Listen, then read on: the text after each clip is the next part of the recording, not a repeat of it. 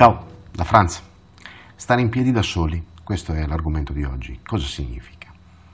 Allora, è abbastanza semplice. Noi dobbiamo considerare che eh, il nostro eh, modo di agire, il motivo per cui noi ci comportiamo in determinato modo, non è frutto solo eh, della nostra individualità, magari lo fosse, anzi nel 90% dei casi è dovuto a condizionamenti, condizionamenti che sono cresciuti durante l'arco della nostra vita, ma non solo noi ci portiamo dietro anche dei condizionamenti atavici, qualcosa che viene dal nostro passato, dal nostro passato animale addirittura. Uno di questi condizionamenti è la coscienza del branco.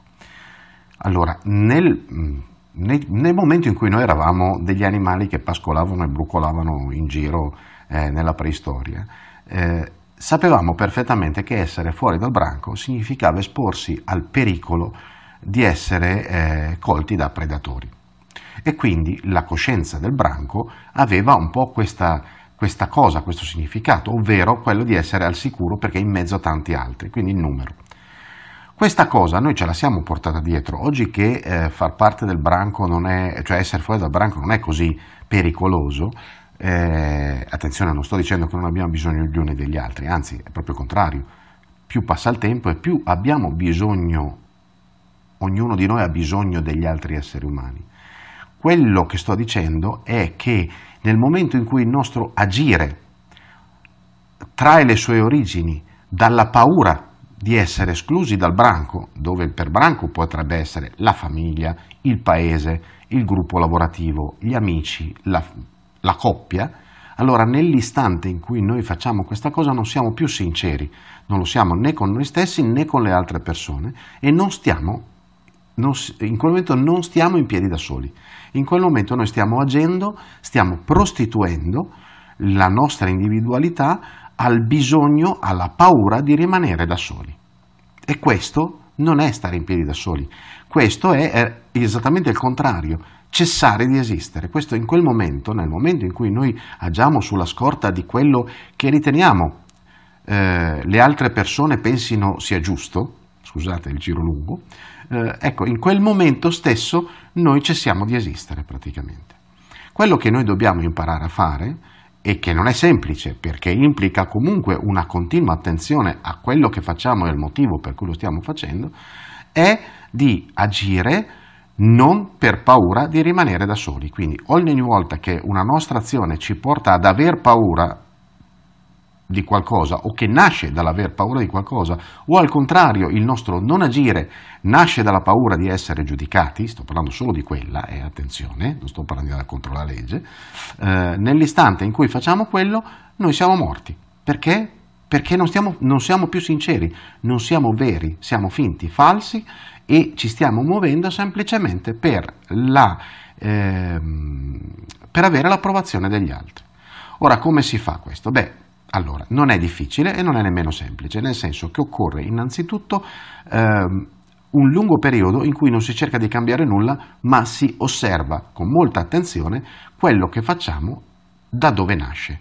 Se nasce da un bisogno primario, se nasce dal bisogno di approvazione o dalla paura di essere esclusi da qualcosa, da qualcuno o da un gruppo o da una coppia, eccetera, eccetera. Però non dobbiamo fare nulla, cioè continuiamo a fare quello che abbiamo sempre fatto, ma guardiamo, guardiamo, osserviamo il nostro comportamento.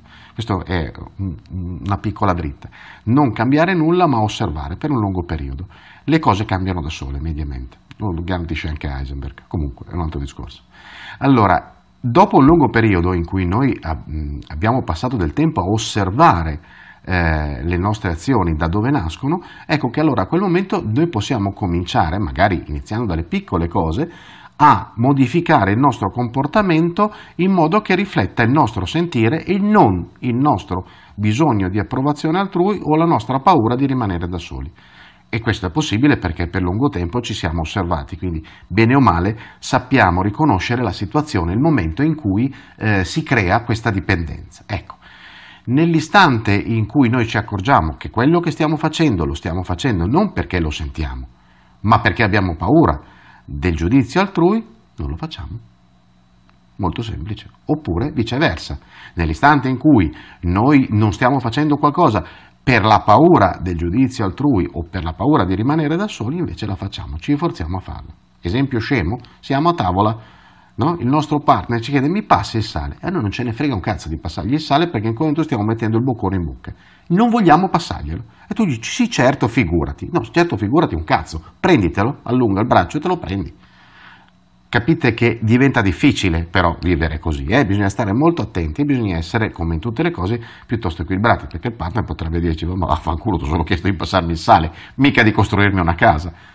Però era per fare l'esempio, era semplicemente per far capire che anche nei piccoli gesti della nostra vita quotidiana, stare dritti e stare in piedi da soli non è così semplice, non è così scontato quantomeno più noi impariamo a stare dritti so- eh, e stare in piedi da soli, più noi impariamo ad essere degli individui.